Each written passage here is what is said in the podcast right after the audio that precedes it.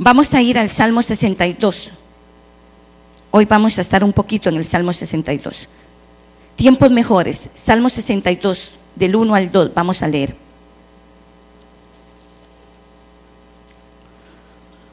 Amén, Padre, gracias por poder exponer tu palabra.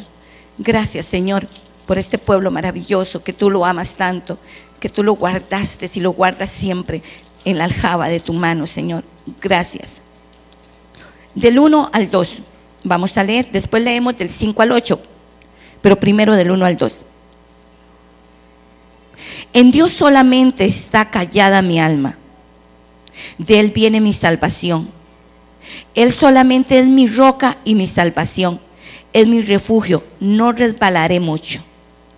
Amén. Y vamos ahora al cinco, del cinco al ocho. Alma mía, en Dios solamente reposa, porque en Él es mi esperanza.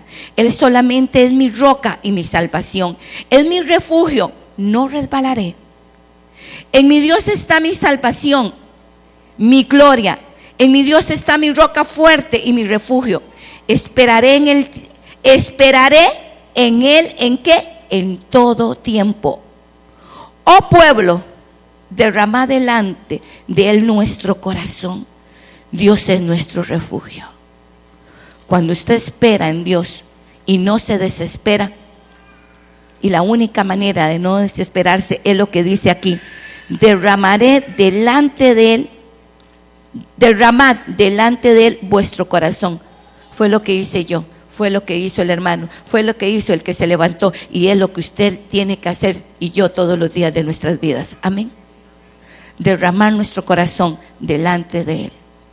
Él es el único que va a aquietar su alma, para que usted aprenda a esperar en el Señor.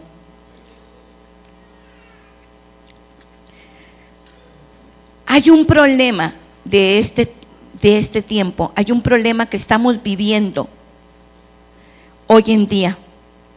En estos tiempos se está viviendo la filosofía de la gratificación instantánea. Ahora hay una so- filosofía de una gratificación instantánea. ¿Qué es eso? Todo lo quiero así, porque mi corazón quiere, porque como eso va a regocijar mi corazón, o lo va a contentar, o se va a llenar, o me voy a sentir bien, entonces quiero que me den todo así. Y lo peor es que acostumbramos a nuestros niños a eso. Muchas veces no le ponemos límites, ni le decimos no a los niños. Si quiero ese juguete, y grito y grito, ay pobrecito, él lo quiere, tráigaselo. Ay tal que cosa que, ay pero es que lo quiere, él no entiende aún. No, no es dar... Hay que aprender y hay que enseñar a decir sí y a decir no. Pero ahora, hoy en día, está muy de moda. Los padres, en la época que yo crecí no, pero ahora son así. Y también fuimos así con nuestros hijos, yo fui. Y está muy de moda nosotros mismos, que todo lo queremos instantáneo. Si el niño hizo, ah, denle lo que quiere para que no haga ah. Uno ve a niños chiquitos de tres, dos años, con un iPad, un celular, viéndolo todo el día. Y los papás, en contar que no haga ah, le dan aquel celular y aquel iPad, sabiendo el daño que les hace, aún a sus retinas. Pero es para que no llore. Entonces, consuélese, tome. Todo lo queremos así instantáneo. Ahora vivimos en una época moderna. Usted tiene todas las facilidades. Quiere hacerse o calentarse una comida, pone el microondas. Todo es instantáneo. Abre el refri, todo es instantáneo. Ahora que ustedes no tuvieron electricidad y agua, se dieron cuenta lo instantáneo que es todo, ¿verdad? Lo que para ustedes era tan normal, abrir el tubo, abrir la cañería y que saliera agua. Abrir el grifo y que saliera agua, pasó a ser anormal, ¿verdad? Lo que para ustedes abrir un refrigerador y encontrar agua fría y comida fresca para hacer, pasó a ser historia en esos días. Lo que para ustedes era tan cotidiano, dormir con un abanico, con un aire, ah, que ya ni siquiera hay veces se le da gracias a Dios porque tenemos eso, pasó a ser un bochorno de calor. y de mosquitos me contaron. Cosas que para ustedes nunca tal vez las habían valorado y las habían tan parte de sus vidas, pasó a ser un tesoro. Ayer Papo me enseñaba las fotos, un video de las filas para el combustible. Uh, me quedé impresionada. Me enseñaba un video de las filas para el supermercado en Walmart. Y como si estuviéramos así en película de, de esas de los tiempos finales, con militares en el techo y, y por micrófono, por, por parlante, diciendo qué era lo que usted podía comprar y no. Eso es increíble. Como las películas que uno ve, que la desesperación de todo el mundo porque ya viene el tiempo final. Lo que para ustedes era microondas instantáneo, ¿qué pasó a ser? Una espera, una espera para un poquito de combustible, una espera para un poquito de, de cosas para comer, una espera para que pusieran los servicios de electricidad, que muchos duraron ciento y resto de días sin servicios, otros todavía lo están. Una espera para todo. ¿Y por qué a nosotros, a ustedes, y si a mí me pasara igualmente, reaccionara, se nos hizo un caos y un mundo? Porque estamos acostumbrados a vivir en un mundo instantáneo. Eso fue lo que aprendimos en estos últimos tiempos. En los tiempos de nuestra mamá, aún mi mamá iba a lavar al río y tenía que sacar el tiempo de ir al río, de lavar en una batea, de escurrir. Ahora nada más echamos la ropa a la lavadora, después al secador y ya. Ya gracias a Dios hay esas cosas, amén. ¿Y qué sucede? La misma vida, lo mismo que se ha modernizado todo, nos ha enseñado a tiempos rápidos, rápidos. Y en lo espiritual queremos lo mismo. En lo espiritual exactamente queremos lo mismo. Hoy usted arruinó treinta años su vida. treinta años en su vida usted hizo lo que le dio la gana. Por un ejemplo, treinta años de su vida Juanito hizo lo que él quiso, fue rebelde con Dios, tomó malas decisiones, metió la pata, no, el, no aquí sino hasta la cadera y casi hasta la cintura. No hizo caso al consejo de nadie, se metió en malas situaciones y cultivó cosecha mala. Y llega el Señor y Dios lo perdona, pero Juanito quiere que le devuelva y Dios le dé una vida sin problemas. Solo amor y amor y amor y no problemas y una nube ahí. Y no quiere esperar los tiempos del Señor, porque Dios va a resolver su vida de Juanito, pero Juanito tiene que ser formado en la espera. Y como Juanito, muchos llegamos a Dios con la misma mentalidad de una gratificación instantánea. En el, el, el, el principal problema espiritual por el cual el mundo está ahora teniendo es todo lo instantáneo, todo lo automático, todo lo rápido. Todo eso lo queremos así. Cuando vamos a la Biblia y venimos a la Biblia, nos damos cuenta que bíblicamente no existe lo instantáneo más que la salvación. La salvación es lo único instantáneo y el perdón de pecados. Bíblicamente, en toda la Biblia usted no va a encontrar nada instantáneo, nada. Lo único bíblicamente instantáneo se llama salvación y perdón de pecados, que es lo mismo. Cuando Jesús estaba en la cruz del madero, habían dos ladrones, y sabemos ese pasaje, y uno de ellos le dijo: acuérdate hoy cuando estés en tu reino, y él le dijo: hoy estarás conmigo. ¿Fue instantáneo, sí o no?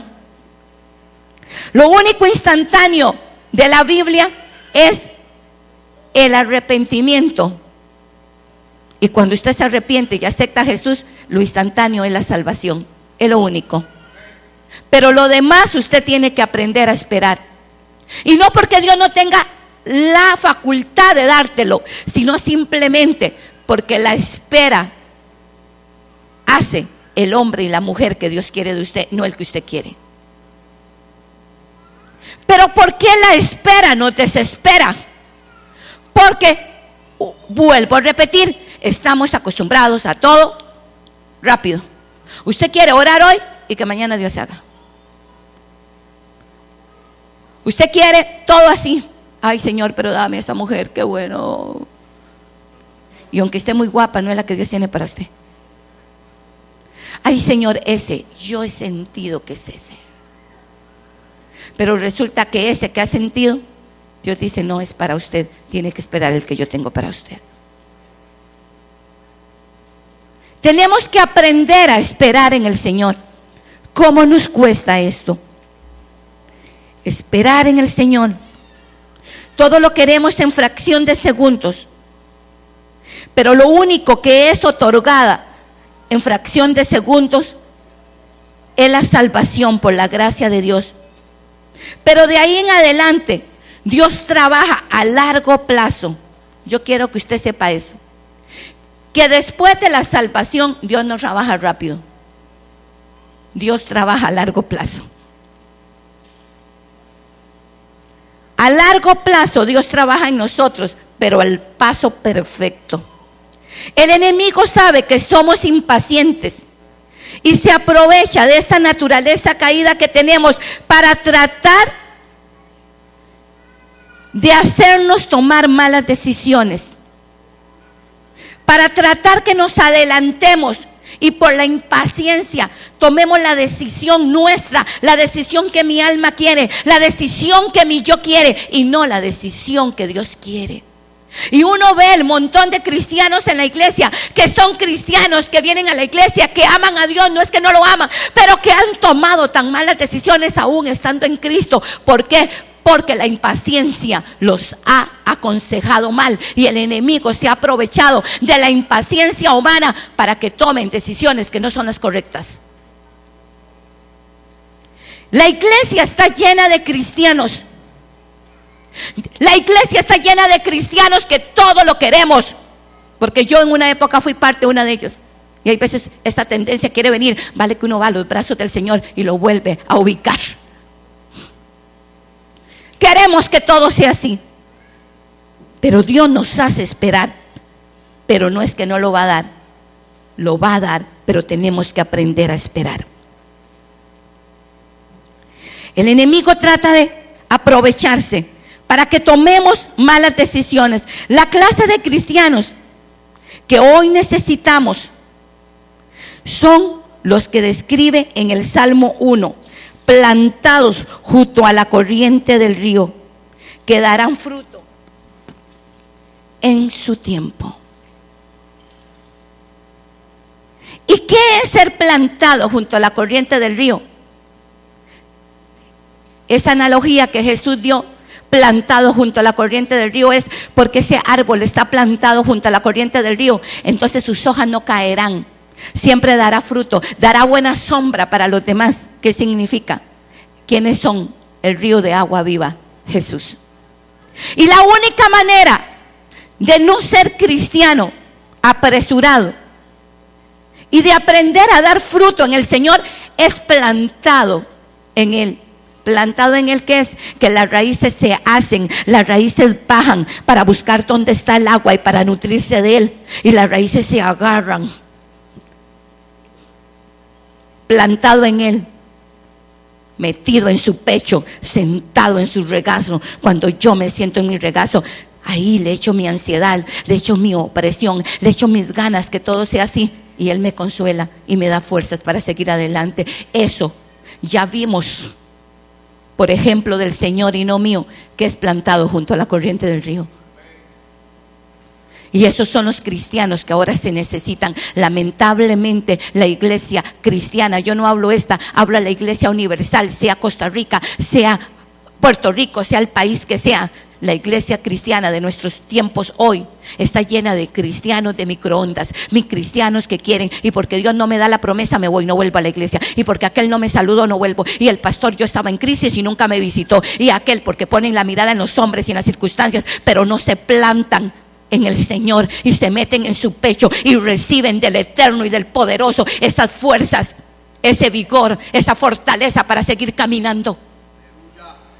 Pero ahora no necesitamos esos cristianos, necesitamos, y quiero que usted sea parte de los cristianos que el poderoso necesita y el Rey de Reyes. El Señor está esperando un ejército de los cristianos plantados junto a la corriente del río, de los cristianos que buscan su lugar santísimo, de los cristianos que buscan su pecho y encuentran reposo, encuentran paz y esperan el tiempo perfecto de Dios para que Dios haga su justicia y para que Dios cumpla su palabra. Amén, aleluya.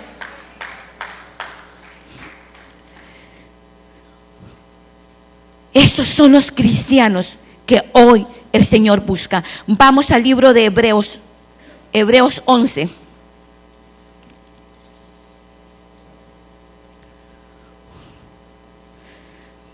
once siete. Por la fe,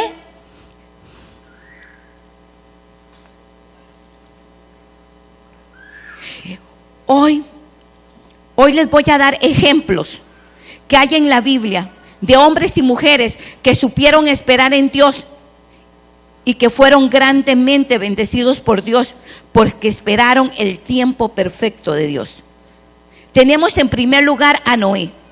Vamos a Hebreos once siete y dice: porque la fe de Noé, cuando fue advertido por Dios acerca de cosas que aún no se veían, con temor preparó el arca en que su casa se salvara, se salvase. No veo bien. Y por esa fe condenó al mundo y fue hecho heredero de la justicia que viene por la fe. Amén. Dios le dijo a Noé que construyera una arca porque Dios, porque Dios haría juicio sobre la tierra y porque ya él había planeado destruir al planeta a través de un diluvio universal. Dios le pidió a Noé que construyera una arca cuando el mar estaba a trescientos kilómetros de donde Noé vivía. trescientos kilómetros. El mar se encontraba trescientos kilómetros de donde Noé vivía. Y en, en primer lugar fue eso. Dios le dijo: construye una arca. Y el mar no está como aquí. Aquí, entonces es muy fácil, arrastro ahí y llegamos ahí, ¿verdad? No, trescientos kilómetros en primer lugar. Y en segundo lugar, nunca había llovido. Y ustedes saben que la construcción del arca duró aproximadamente cien años. Aproximadamente duró cien años, según los historiadores. No hay un cálculo exacto, pero eso es el aproximado que se da. Durante esos cien años o esa aproximación, durante este tiempo Noé estuvo trabajando con sus tres hijos bajo la burla a su alrededor. Yo quiero que ustedes escuchen eso. Él no estuvo trabajando y que todo el mundo lo admiraba y le decía: ay, qué lindo, qué lindo este loco, me va a participar en sus locuras. Ay, qué lindo lo que estás haciendo, te felicito, ánimo. El sábado que yo tengo libre te vengo a ayudar. No. Este hombre trabajó con sus tres hijos bajo la burla de todo un pueblo. Trabajó mucho tiempo. Se supone que los años eran más cortos, lo que fuera, pero fue mucho tiempo de construcción, y durante todo ese tiempo de construcción recibió la burla del pueblo. No, suf- no recibió el halago ni la gratificación instantánea. La, apenas puso una tabla, empezó a llover. Entonces el pueblo dijo: es verdad. No, no hubo una gota de agua durante ese tiempo, y el mar estaba a trescientos kilómetros. No hubo una gota de agua. ¿Y sabe por qué? Él trabajó bajo presión.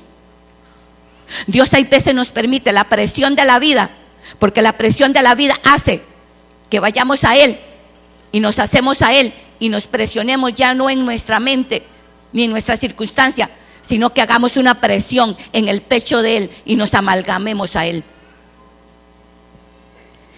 ¿Y qué sucede?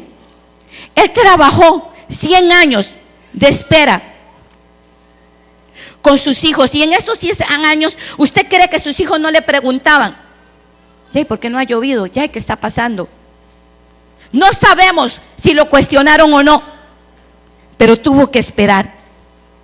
No sabemos si sus hijos le dijo, papá, ¿para qué hicimos el arca? Pero un día empezó a llover. Y no es un hombre que supo esperar y fue bendecido por esperar por Dios. Amén. Y esa espera hizo que él y su familia fueran salvos. Amén. Del diluvio. Noé trabajó bajo la burla de mucha gente, y ya cuando la gente vio que llovió, todos corrieron a Noé para que Noé abriera las puertas del arca, pero dice la escritura, Jehová cerró las puertas. Él trabajó. Lo mismo es ahora. Cuando ustedes esperan al Señor, ¿cuántos amigos de Job tiene usted? ¿Cuántos amigos de Job le dicen, está loco, eso no va a suceder, son ilusiones, usted lo están engañando, para que cree esa mujer que viene de otro lado y le da esas palabras, no sea tonto? Cuánta presión de otras personas y cuánta presión mental de dardos que manda el enemigo diciendo, no esperes, no esperes, ¿qué es eso que vas a esperar a una esposa? Ve y búscala.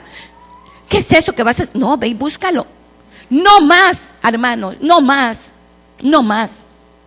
Tenemos que aprender, porque Dios sabe qué hace el Señor.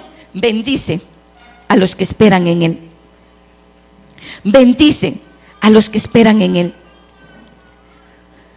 Vemos aquí un hombre que esperó en el Señor y fue bendecido por Dios. Tenemos otro hombre también que supo esperar en Dios. Y eso está en Hebreos ocho diez. Por la que es Abraham, por la fe Abraham siendo Siendo llamado, obedeció para salir al lugar que había de recibir como herencia, y salió sin, haber, sin saber a dónde ir. Por la fe, como extranjero en la tierra prometida, como en la tierra ajena, morando en tierra con Isaac y con Jacob, coheredores de la misma promesa. Vemos cómo Dios llamó a Abraham. Y tenía una circunstancia y lo llamó a sus setenta y cinco años y le prometió un hijo, pero no se lo dio instantáneo. Sara ya estaba seca, porque eso lo dice la palabra. Ya no producía los costumbres de las mujeres. Ya estaba completamente estéril.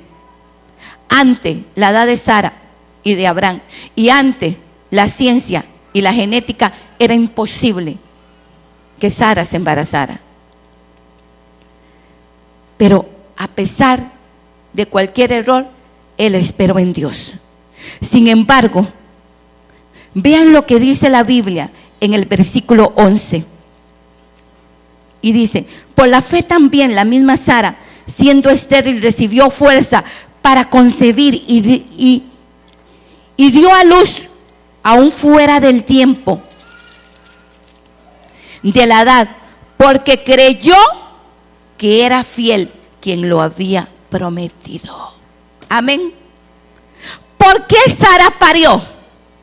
Porque no solo Abraham creyó, a pesar que ella se rió por su edad, ella lo creyó. Y ahí la Biblia dice que Sara creyó, y por haber creído que Dios era fiel. Muchas veces la desespera hace que nos olvidemos de la fidelidad de Dios, y Dios es un Dios fiel, que usted tiene que aprender que Él es un Dios fiel. Amén. ¿Y qué sucedió? Ellos no quedaron avergonzados en ningún momento. La Biblia dice, Dios honra, y por eso, por esa fe, Dios honra la fe. Y por causa de ello, a pesar de su edad, ellos creyeron a Dios y fueron ¿qué? Bendecidos. Noé creyó en Dios y fue ¿qué? Sara y Abraham creyeron en Dios y fueron ¿qué? Si usted cree en Dios, ¿qué será? Si usted espera en Dios, ¿qué será? Amén, aleluya. En tercer lugar tenemos a José. José era un muchacho que sus hermanos, ya sabemos la historia, le tenían envidia y lo vendieron. Y cuando José iba en la caravana hacia Egipto, José seguramente decía, qué injusto lo que me hicieron mis hermanos, tú eres el culpable, Señor, porque ya, y la verdad es que yo no tengo culpa de tener los sueños, usted fue el que los da y vea lo que provocaron los sueños. No, José fue y fue vendido allá. Y después esa mujer, Jesi, Jezabélica, es que se llamaba Jesi, no, eso lo digo yo, esa mujer endemoniada que lo tentó, pero a pesar que él no hizo nada, cayó en la cárcel. José podía decir, ¿por qué yo estoy en la cárcel? ¿Por qué mi vida es tan fuerte? ¿Por qué si yo le he sido fiel a Dios y lo único que hice fue contar lo que Él me mostraba, por qué he tenido que sufrir esto? José estaba en esa cárcel y un día sus compañeros, el panadero y el copero, tuvieron sueños y él le dijo, yo los interpreto. Y sabemos la historia, que uno murió y el otro salió y él le dijo, cuando tú estés con el rey, háblale de mí, háblale, que yo interpreto sueños, háblame. Pero por aquellas casualidades de la vida, al panadero se le olvidó José. Recibió el favor y después se le olvidó. Y uno diría, qué panadero más ingrato, qué hombre más malagradecido. No, había un plan de Dios.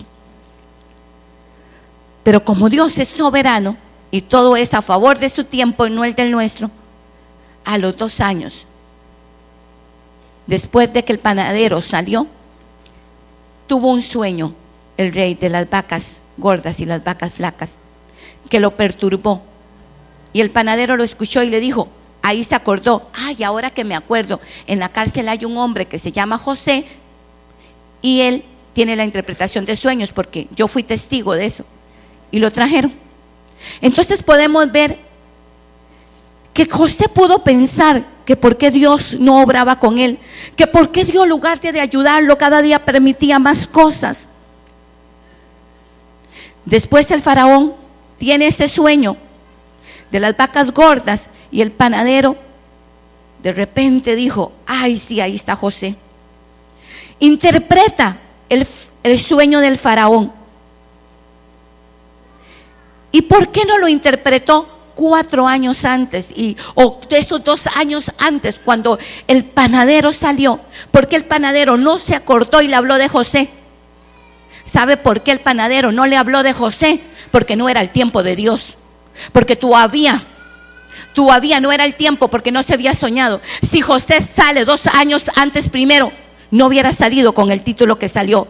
Pero dos años después, que es el tiempo perfecto de Dios, él no sale de la cárcel como cola, él no sale de la cárcel como un simple sirviente. Él sale y él es nombrado como el primer ministro de Industria y Comercio del Imperio Egipcio. Amén. No sale como cualquier persona, sale como el primer ministro de Industria y Comercio. Si José no hubiera esperado el tiempo de Dios, sale a servir y a limpiar tal vez los pies y los zapatos del faraón. Pero cuando él esperó el tiempo correcto de Dios, no sale como un simple copero o un simple panadero. No sale como un servidor de barrer el palacio o organizar la ropa del rey. Sale como el primer ministro de Industria y Comercio. Eso salió. Eso salió él. Eso salió. Dios, cuando nos quedamos impacientes es cuando cometemos errores. Vamos de nuevo al Salmo sesenta y dos. Tenemos que aprender a esperar. Y dice, mi alma debe de aprender a esperar. Su alma tiene que aprender a esperar. En nada Dios, que nada Dios... Tenemos que aprender a esperar que Dios dirija nuestras vidas. Y en el uno dos dice, y leemos de nuevo, en Dios solamente está callada mi alma, de Él viene mi salvación, Él solamente es mi roca y mi salvación. Cuando usted se hace uno con el Señor, aprende a esperar. Aprende que lo que usted está pasando, usted tiene esperanza contra esperanza. Aprende a tener fe. y aprende a que nada es tu tiempo, es el tiempo de Dios. Pero en medio de la espera no se toman malas decisiones.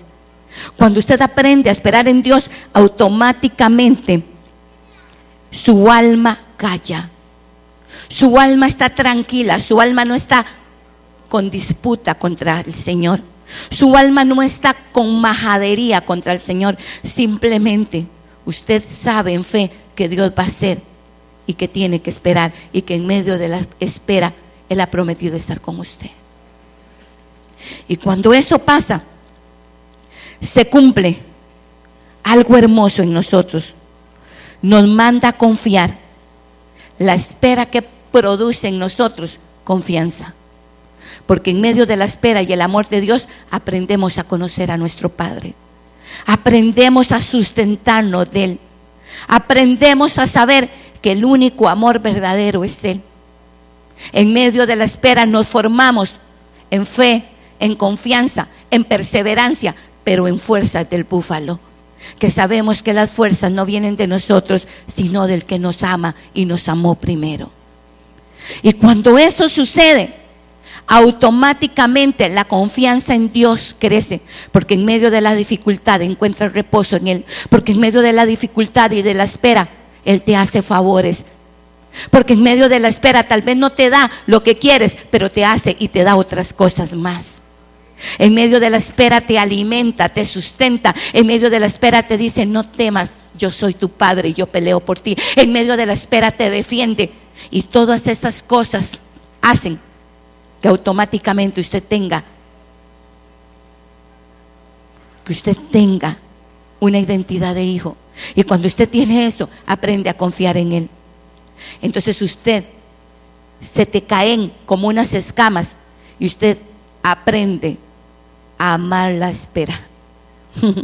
Suena así, pero aprende uno a amar la espera, porque uno sabe que entre la espera Dios está haciendo, que entre la espera está perfeccionando, que en la espera es para manifestar su poder. Cuando yo no tengo fuerzas, Él, y mientras yo espero voy a conocer quién es Dios, que en la espera me ayuda.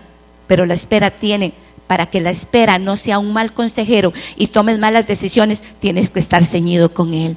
No es solo venir a la iglesia, sino comerte esta palabra. Tienes que vivir esta palabra. Tienes que tener comunión con, como papá con hijo, hijo con papá. Y cuando eso pase, y en medio de la espera, si te dueles porque eres humano, y en medio de la espera te dice: ya no puedo más.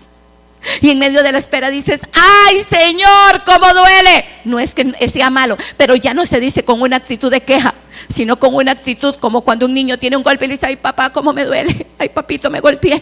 ¡Oy, oy, oy, oy, oy! Dicen los niños pequeños. Y entonces papá, el niño pequeño, cualquier cosa que le dé, le da un beso a la mamá y ya se consuela. Y si toman pecho, le ponen el pecho y el pecho les quita todo dolor de todo golpe. Los consuela. Así somos nosotros. Vamos al Señor y nos pegamos a su pecho, y ese pecho que es su palabra, ese pecho que es su presencia, nos consuela, porque Él es el Dios Shaddai, el Dios que amamanta a su pueblo. ¿Y qué sucede? Cuando eso ocurre, entendemos que el tiempo del proceso fue necesario, y ahí se nos caen las escamas, y ahí decimos: amén, Padre. Yo no entendí, me sentí solo, me sentí sola, me sentí defraudado, me sentí necesitado, me sentí todo. Pero ahora que ya estoy madurando, porque la espera te hace crecer espiritualmente, si tienes una buena actitud y no escuchas al mal consejero del enemigo mandándote dardos y desesperándote. Si usted se amalgama con Dios y no escucha al enemigo, la espera te hace crecer espiritual, no es los dones. Usted puede profetizar y puede seguir siendo un inmaduro. Usted puede hablar en lenguas y puede seguir siendo muchos defectos y actitudes erróneas. Lo que a usted lo hace crecer es la espera, apegado con Dios y comiéndome su palabra. Y cuando ya empiezas a madurar, cosas que cuando eras niño no podías ver, ya las ves. Y dices: pero en medio de la espera aquí tú has estado, en medio de la espera me mandaste palabra oportuna cuando la necesitaba, en medio de la espera me diste de comer cuando no tenía plata, en medio de la espera cuidaste de mi familia, en medio de la espera pusiste freno a mis hijos, en medio de la espera hiciste tu voluntad. Y ahí, cuando nosotros aprendemos a esperar, es cuando realmente nuestros ojos ven que Dios ha sido fiel. Porque mientras estemos desesperados, no vamos a ver la fidelidad de Dios. Pero cuando usted ya no está desesperado, usted va a ver la fidelidad de Dios.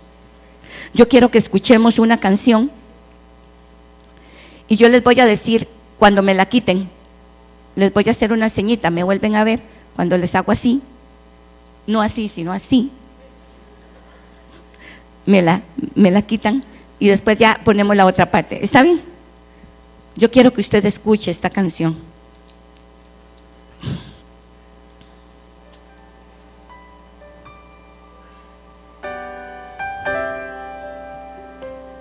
Deja que el Señor te ministre.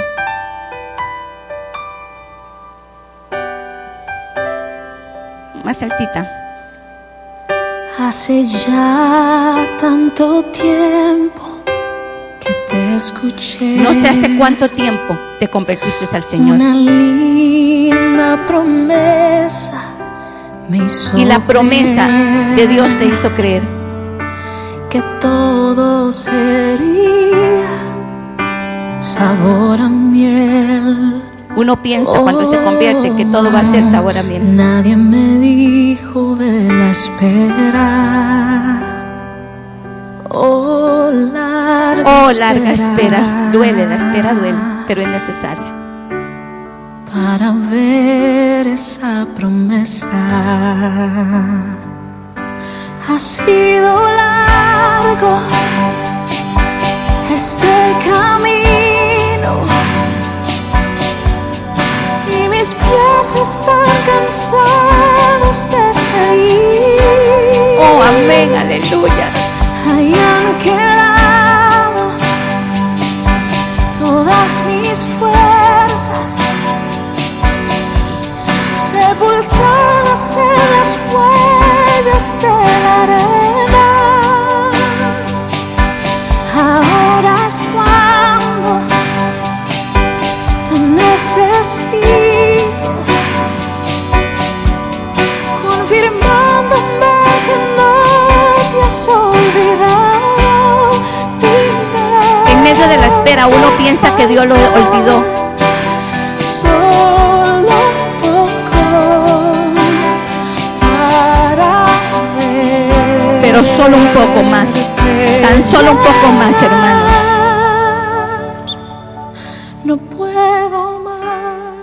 Aquí esta canción tiene una primera parte, y la primera parte que ella expone es todo el dolor que ella está atravesando en medio de la espera, que muchas veces la espera nos duele. La espera es necesaria, pero en nuestra humanidad duele. ¿Quién dice amén? La espera duele. Esperar un mes, dos meses no duele, pero esperar años, esperar que aquel hijo cambie, esperar y seguir viendo actitudes negativas duele. Esperar que una circunstancia familiar cambie y seguir viendo la que empeora duele, ¿verdad? Esperar que usted sea sano y ver que el cuerpo cada día se debilita más duele, ¿verdad? La espera duele. Esta mujer está en un proceso de una espera y ella le duele. Ella no se está quejando con el Señor. A ella le dijo, nadie me dijo de la espera. Cuando usted se convirtió al Señor, nosotros pensamos que todo iba a ser microondas, instantáneo. Llego a Cristo y mañana me da todas las promesas. Llego a Cristo y tengo la media naranja. Llego a Cristo y tengo la casa, tengo el carro y los, todos los hijitos como unos pollitos metidos en el canasto. Nadie me dijo que se podían salir del canasto. Llego a Cristo y todo es amor, amor, besos y besos. Porque la humanidad quiere eso y Jesucristo da eso. Pero Jesucristo permite el proceso en nosotros para que sea exaltado Él y no nosotros. La canción tiene dos partes. La primera parte es todo el proceso de dolor. Pero después, en medio del proceso, a ella se le caen las ventas y su entendimiento es abierto, como el entendimiento de los apóstoles fue abierto, porque los apóstoles caminaron tres años con él y nunca entendieron cuando Jesús le hablaba de su muerte y de su, resur- su resurrección. Pero un día los apóstoles, dice que Jesús vino y antes de partir y ascender al cielo, dice que abrió el entendimiento de ellos para que entendieran la escritura. En medio de la espera, cuando ya el proceso de Dios está finalizando en usted o usted ha crecido, usted empieza a entender y en lugar de decir maldita espera, usted dice bendita espera. Usted no hace la, de lo de la mujer de lo, no, usted dice bendita espera. A ella se le abrió el entendimiento como se me abrió a mí, y como Dios en esta mañana quiere abrirle el entendimiento a usted y decirle la espera es necesaria, pero su fe no debe de flaquear, porque en medio de la espera yo soy el Dios fiel, y en medio de la espera yo los espero en mi regazo para consolarles, para animarlos y para decirles tiempos mejores vienen, pueblo. Porque lo mejor está por venir para Arecibo, porque lo mejor está por venir para Puerto Rico, porque lo mejor está para venir para su vida, porque todo lo que el Dios fiel ha prometido a su vida lo cumplirá, porque no es hijo de hombre para mentir, ni hombre para arrepentirse. Y hoy traigo una palabra profética, y la palabra profética es Puerto Rico, norte de Puerto Rico. Hoy el león de la tribu de Judá ruge por ti y te dice tiempos mejores ya se apresuran y están por pasar. Porque el león rugirá en el norte, luego rugirá en el este, luego en el oeste y último en el sur. Y tú eres el norte, Puerto Rico. Porque yo no sabía el día que lo dije que eras el norte, pero después me lo dijeron. Y tú eres el norte. Y hoy traigo una palabra para ti, pueblo. La espera es necesaria, no la rechaces. La espera producirá el hombre y la mujer de Dios. Y como José no fue avergonzado, ni Noé, ni Abraham, ni Moisés, que también esperó, Jesús esperó. Jesús nació y a los doce años ya él tendría el entendimiento y el conocimiento del Padre. Pero Jesús tenía que pasar todo como hombre, porque él tenía que cumplir todo como hombre y no como Dios. Y dice la palabra que un día se perdió de María, y María y José se preocuparon y lo encontraron en el templo hablando con denuedo. Y a pesar que ya tenía la capacidad para hacerlo, tuvo que esperar treinta años.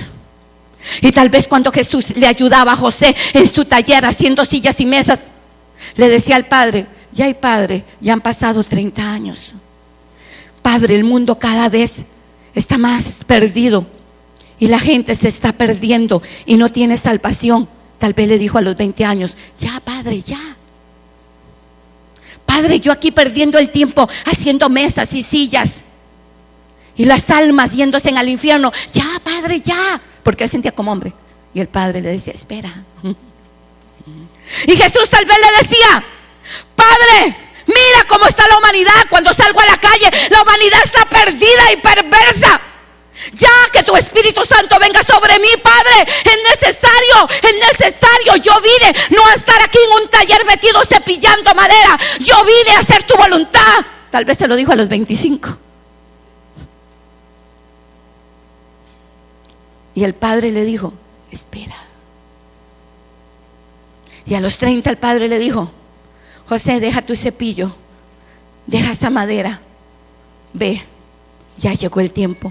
Y cuando el Espíritu Santo vino sobre él y Juan lo bautizó, fue el tiempo perfecto de Dios. Arecibo, mujer y varón, no hagas las cosas en tu tiempo, espera el tiempo perfecto de Jesús. Vimos grandes héroes de la fe esperando, pero vimos al Rey de Reyes y el Señor de Señores, que aún siendo humano, porque no empezó su ministerio a los doce años, que ya podían entrar a la ley judía y al Torá y a leer y a participar de la ley. No, hasta los treinta años. El mismo Jesús esperó el tiempo del Padre en él. En esta canción, aunque es la misma canción, hay dos tiempos. Hay un tiempo que ella está esperando. Hay un tiempo que todo ha sido fuerte. Hay un tiempo que ella no ha entendido por qué tanta cosa de Dios en ella. No ha entendido por qué tanto molde y tanto como oliva machacada. Pero de un momento a otro, del de repente de Dios, viene un de repente y le abre el entendimiento a su espíritu. Y ella sabe que era necesario de la espera. ¿Y por qué era necesario? Porque no se tenían que cumplir los sueños de ella, ni sus planes, ni su propósito, ni su diseño, que lo que se tenía que cumplir era el diseño de Dios. No era el diseño ni era el tiempo de Jesús, era el diseño del Padre. No era el diseño de José. El diseño de José era solo salir de la cárcel. El diseño del Padre era que él fuera el primer ministro de comercio. El diseño del Padre no era que Noé fuera un loco, sino dejar una simiente, porque él iba a tener misericordia del ser humano.